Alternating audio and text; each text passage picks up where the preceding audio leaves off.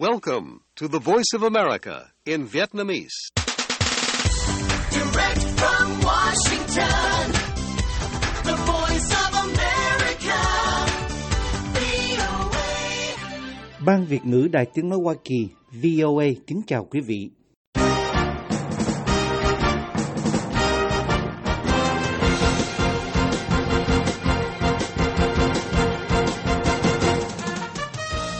Trong chương trình podcast của Đài Tiếng Nói Hoa Kỳ VOA từ thủ đô Washington thứ hai ngày 26 tháng 2 năm 2024.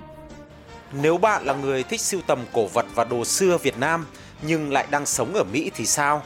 Rất đơn giản, bạn có thể online tìm kiếm những món đồ được sản xuất thủ công ở Việt Nam từ cách đây vài thập kỷ cho tới hàng thế kỷ trên rất nhiều website khác nhau. Việt Hùng sẽ mời quý vị đi tìm hiểu về thú sưu tầm cổ vật quý này với các nhà sưu tầm kỳ cựu ở Hoa Kỳ.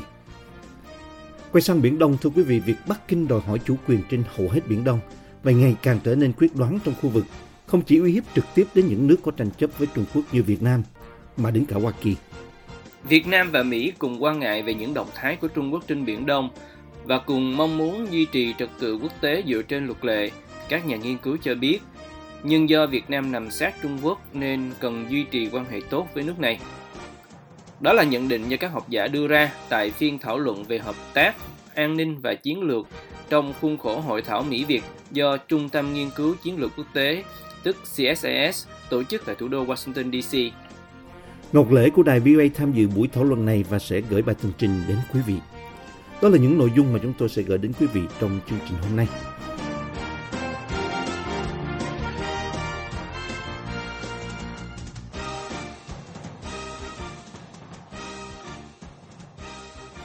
Nếu bạn là người thích sưu tầm cổ vật và đồ xưa Việt Nam nhưng lại đang sống ở Mỹ thì sao? Rất đơn giản, bạn có thể online tìm kiếm những món đồ được sản xuất thủ công ở Việt Nam từ cách đây vài thập kỷ cho tới hàng thế kỷ trên rất nhiều website khác nhau. Tất cả những món đồ được bày bán tại đây thuộc về các bộ sưu tập cá nhân và đều ở trong tình trạng hoàn hảo. Hoặc bạn cũng có thể tìm tới những kho hàng đồ cổ, đồ xưa để tìm kiếm những món hàng có giá mềm hơn. Michael Sun là một nhà sưu tập đồ Trung Hoa và đồ Việt Nam có thâm niên và theo ông hiện ở Mỹ gần như không thiếu bất cứ thứ gì miễn là bạn chịu khó tìm tòi. Ông Michael Sun, một nhà sưu tập tại thành phố Alexandria, bang Virginia nói: Now you can see they all look the same. Right? Tôi lấy ví dụ như món đồ sứ này chẳng hạn. Cách đây nhiều năm thì các nhà sưu tập tại Mỹ đã sang tận Trung Hoa và Việt Nam mua và mang về rất nhiều những món hàng tốt như thế này rồi. Giờ đây, nếu muốn sưu tập, bạn chỉ cần tìm và mua lại với một cái giá hợp lý là có ngay. Then you see the mistake. The first piece they put is okay. Cũng theo Michael Sun và những nhà sưu tầm khác, thì trong suốt hàng thế kỷ, từ thế kỷ thứ 18 đến cuối thế kỷ thứ 20, Trung Hoa cũng như Việt Nam đã trải qua thời kỳ chảy máu cổ vật và những đồ thủ công độc bản hoặc có số lượng hạn chế ra nước ngoài một cách ồ ạt. Vì thế mà các nhà sưu tập như ông có thể dễ dàng mua lại thông qua những website, những mối quan hệ trong lĩnh vực đặc biệt này. Anh Phước Nguyễn là một nhà sưu tập gốc Việt ở ngoại ô thủ đô nước Mỹ. Hiện bộ sưu tập cổ vật Việt của anh đã có tới hàng trăm hiện vật có niên đại từ đời Lý Trần hoặc thậm chí là xưa hơn nữa. Anh Phước Nguyễn, một nhà sưu tập sinh sống tại thành phố Annandale, bang Virginia cho biết chúng tôi đi du lịch trên thế giới, rồi có cơ duyên gặp những cái người mà họ sưu tập hồi đời xưa. Và từ đó vì ờ, nhân cái dịp chơi đồ cổ cho nên mình biết người này biết người kia. Và họ quý mình thì họ để lại cho mình. Ông Michael Sun cho biết những nhà sưu tập chuyên về đồ gốm sứ Trung Quốc và Việt Nam như ông ở khu vực thủ đô nước Mỹ là khá nhiều. Bởi các loại đồ gốm sứ cổ hay đồ xưa của Trung Quốc và Việt Nam đều thường được làm thủ công và có nét đẹp khá thanh nhã. Vì thế chúng được khá nhiều người yêu thích và tìm mua. Ông Săn muốn mở một tiệm đồ cổ để lấy chỗ giao lưu với những người yêu thích những món đồ đặc biệt này. Nhưng mơ ước ấy chưa thực hiện được, nên ông đành tiếp khách tại bốn gian nhà kho ở ngoại ô này. Ông Michael Săn cũng chia sẻ thêm. Tôi đã bắt đầu sưu tập từ 30 năm trước nhưng cho đến giờ vẫn chưa mở được một tiệm đồ cổ vì giá thuê cao quá, khoảng 10.000 đô la một tháng. Nhưng rất vui là vẫn có nhiều người tìm tới với tôi tại khu kho đơn giản này. Tại đây tôi chia sẻ thú vui và cả những tinh hoa văn hóa Á Đông cho những người quan tâm đến lĩnh vực này. Nhiều nhà siêu tập cũng cho rằng thậm chí siêu tập đồ xưa Việt Nam ở Mỹ còn dễ dàng và ít tốn kém hơn ở Việt Nam hiện tại. Bởi những món đồ này sau khi được các nhà sưu tập mua về, họ gìn giữ cẩn trọng và bảo quản gần như nguyên vẹn. Trong khi đó khó có thể tìm được những món đồ tương tự ở trong tình trạng nguyên vẹn như vậy tại Việt Nam hiện nay những nhà sưu tập lớn như anh Phước Nguyễn thậm chí còn đang tính tới những chương trình triển lãm riêng để giới thiệu với cộng đồng các sắc dân khác những món cổ vật độc đáo và tinh hoa của văn hóa Việt mà anh đã dày công sưu tầm trong suốt những thập niên qua. Podcast Thời sự quốc tế của Đài Tiếng Nói Hoa Kỳ VOA cập nhật tin tức thời sự quốc tế mới nhất mỗi ngày, các chuyên mục đặc biệt về Việt Nam và thế giới, các bài phỏng vấn, tường trình, bình luận và phóng sự của phóng viên và cộng tác viên đài VOA về các vấn đề liên quan đến Việt Nam và quốc tế. Mời quý thính giả đăng ký podcast Thời sự quốc tế VOA trên các ứng dụng Spotify, Google Podcast, Apple Podcast hay trên bất cứ ứng dụng phổ biến nào để nghe podcast Thời sự quốc tế VOA mới mỗi ngày.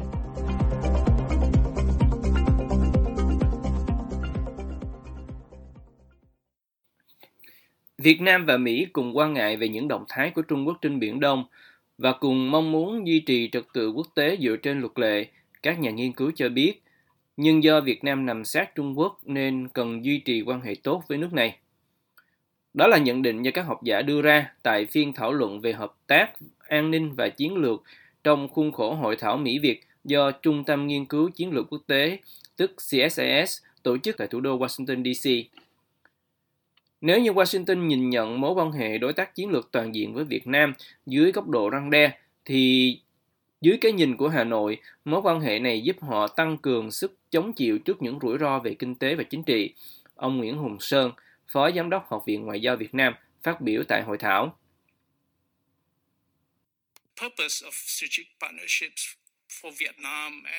Mục tiêu của quan hệ đối tác chiến lược toàn diện đối với Việt Nam là nó giúp tăng cường khả năng chống chọi sức ảnh hưởng cũng như giảm sự lệ thuộc vào các cường quốc lân cận.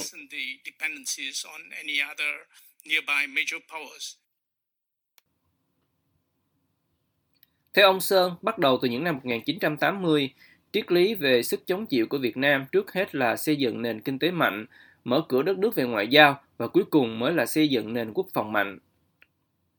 Đó chính là mục tiêu của Việt Nam khi nâng cấp quan hệ với Mỹ. Ông Sơn, từng là nhà ngoại giao của Việt Nam tại Canada và Thụy Điển, nói Do đó, thay vì tập trung quá nhiều vào khía cạnh an ninh của việc nâng cấp quan hệ, ông kêu gọi Mỹ hãy nhìn vào mối quan hệ đối tác chiến lược toàn diện với Việt Nam dưới góc độ kinh tế nhiều hơn. Sức mạnh mềm của Mỹ rất được đánh giá cao trong khu vực, ông nói. Tuy nhiên, ông Sơn, người phụ trách các nghiên cứu về chiến lược và Biển Đông của Học viện Ngoại giao, dự đoán sẽ có lúc hợp tác an ninh sẽ trở thành một trụ cột trong quan hệ đối tác chiến lược toàn diện Việt-Mỹ với trọng tâm là thực thi và đảm bảo luật pháp quốc tế. Mọi việc đang đi theo hướng đó.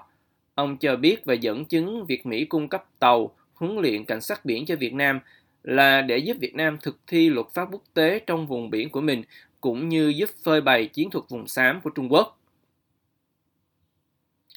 Ông chỉ ra việc Việt Nam tổ chức triển lãm quốc phòng lần đầu tiên hồi cuối năm 2022 và sắp sửa tổ chức lần nữa vào cuối năm nay với sự tham gia hùng hậu của Mỹ cho thấy Việt Nam đang muốn đa dạng hóa mua sắm vũ khí, trong đó có vũ khí của Mỹ. Tuy nhiên, ông bày tỏ nghi ngờ về khả năng Mỹ sẽ bán chiến đấu cơ F-16 cho Việt Nam vào lúc này và cho rằng những ai mong chờ điều này là hồ hởi quá mức. Phương châm đối ngoại của Việt Nam được nêu trong sách trắng quốc phòng mới nhất hồi năm 2019 là 40 và 1 tùy. Đề cập đến cách tiếp cận này của Việt Nam, bà Bích Trần, nghiên cứu sinh hậu tiến sĩ tại trường chính sách công Lý Quang Diệu, Đại học Quốc gia Singapore, nhấn mạnh rằng 40 nên được hiểu là được áp dụng trong thời bình. Theo nguyên tắc 40, Việt Nam không đi theo bên này chống lại bên kia, không tham gia liên minh quân sự với bất cứ nước nào, không cho phép nước nào lập căn cứ quân sự trên lãnh thổ Việt Nam, không sử dụng vũ lực hay đe dọa sử dụng vũ lực. Điều đó không có nghĩa là Việt Nam tự trói tay mình trong thời kỳ chiến tranh hay khi có xung đột. So this dẫn ra nguyên tắc một tùy, tức tùy vào tình hình và điều kiện cụ thể mà Việt Nam có thể xem xét hợp tác quân sự và quốc phòng với nước khác. Bà Bích nói điều đó gỡ đi thông điệp đối với các nước gây hấn khả dĩ, ngăn ngừa xung đột và cho phép Việt Nam có sự linh động trong quan hệ với các quân đội nước ngoài, trong đó có Mỹ. Theo lời bà Bích Trần thì việc Hà Nội thiết lập quan hệ đối tác chiến lược toàn diện với Mỹ và các nước khác như Nhật và sắp tới là Úc, Singapore và Indonesia là nhằm thực thi đại chiến lược của Đảng Cộng sản Việt Nam là hòa bình, phát triển và bảo vệ chủ quyền và toàn vẹn lãnh thổ thông qua đường lối đối ngoại độc lập, tự chủ, cởi mở, đa dạng hóa và đa phương hóa.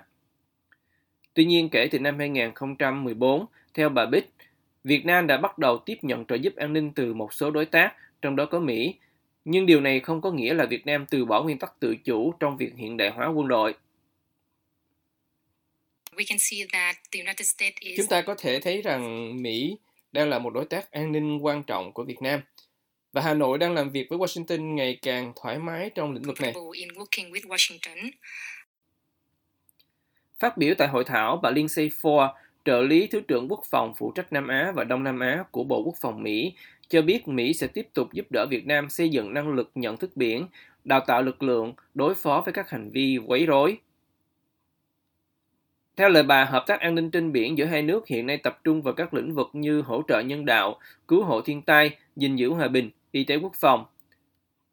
Những lĩnh vực hợp tác đó cho phép Mỹ và Việt Nam cùng nhau suy nghĩ bằng cách nào hai nước có thể đem đến những lợi ích chung cho khu vực.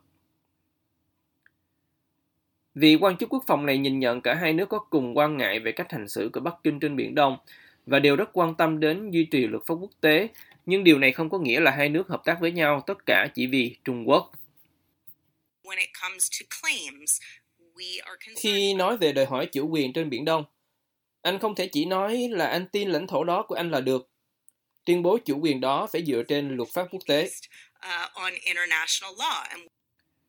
Chúng tôi tin vào phán quyết của Tòa Trọng tài Thường trực Quốc tế hồi năm 2016. Bà nói, ngụ ý đề cập đến phán quyết của Tòa ở La Hay vốn bác đòi hỏi chủ quyền lịch sử của Trung Quốc đối với Biển Đông theo đường chính đoạn là không có cơ sở pháp lý. Chúng tôi tin rằng hoạt động của lực lượng quân sự và lực lượng chấp pháp phải tuân thủ luật pháp quốc tế. Về phần mình, ông Sơn của Học viện Ngoại giao ở Hà Nội cho rằng Hà Nội và Washington đều có cùng quan điểm về trật tự quốc tế dựa trên luật lệ và những vi phạm rõ ràng về luật pháp quốc tế trên Biển Đông. Uh, China. Là láng giềng ngay sát Trung Quốc, mối nguy của hành động sai lầm đối với Việt Nam là cao hơn nhiều so với Mỹ. Cho nên Hà Nội rất thận trọng trong cách xử lý quan hệ với Trung Quốc. Chúng tôi cần có quan hệ tốt đẹp với Trung Quốc, ông nói thêm. Còn bà Bích Trần thì lưu ý rằng, nếu như Mỹ tập trung vào khía cạnh cạnh tranh với Trung Quốc, thì Việt Nam nhấn mạnh vào khía cạnh hợp tác với nước này do hoàn cảnh địa lý cũng như chế độ chính trị. Cảm ơn quý vị đã lắng nghe chương trình Việt ngữ sáng giờ Việt Nam của Đài Tiếng Nói Hoa Kỳ VOA. Hãy theo dõi tin tức được cập nhật thường xuyên trên trang web của Ban Việt ngữ tại địa chỉ voa tiếng việt.com. Hẹn gặp lại quý vị trong chương trình tiếp theo trên podcast và trực tiếp trên trang web cũng như trên Facebook của VOA tiếng Việt.